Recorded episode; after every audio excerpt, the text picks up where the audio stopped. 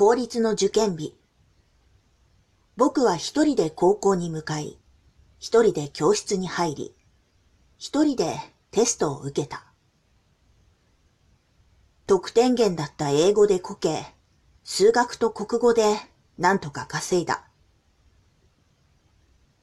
次の日の推薦入試の小論文と面接も難なくこなした。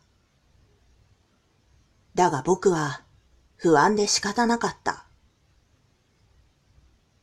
テストを受けた後に、ここまでできなかったと感じたことはなかった。